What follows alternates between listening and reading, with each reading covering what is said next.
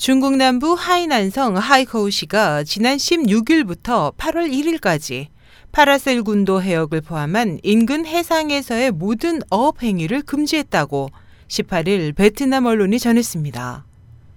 보도에 따르면 베트남은 파라셀 군도의 영유권을 계속 주장하고 있지만 중국은 1999년부터 어족 자원과 해양 환경 보호를 이유로 금어 기간을 만들어 자국과 외국 어선에 적용했습니다.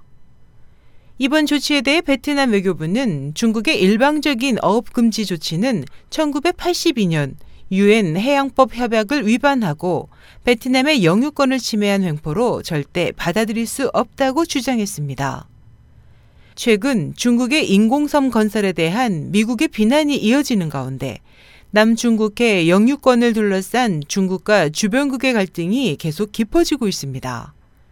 지난해 5월 파라셀군도 부근 해역에서는 원유 시추를 강행하던 중국이 베트남과 중돌에 중국의 시추 작업을 저지하던 베트남 감시선들이 중국 선박들의 물대포 공격을 받아 연안 경비대원 15명이 다치고 베트남 어선 한 척이 침몰한 바 있습니다.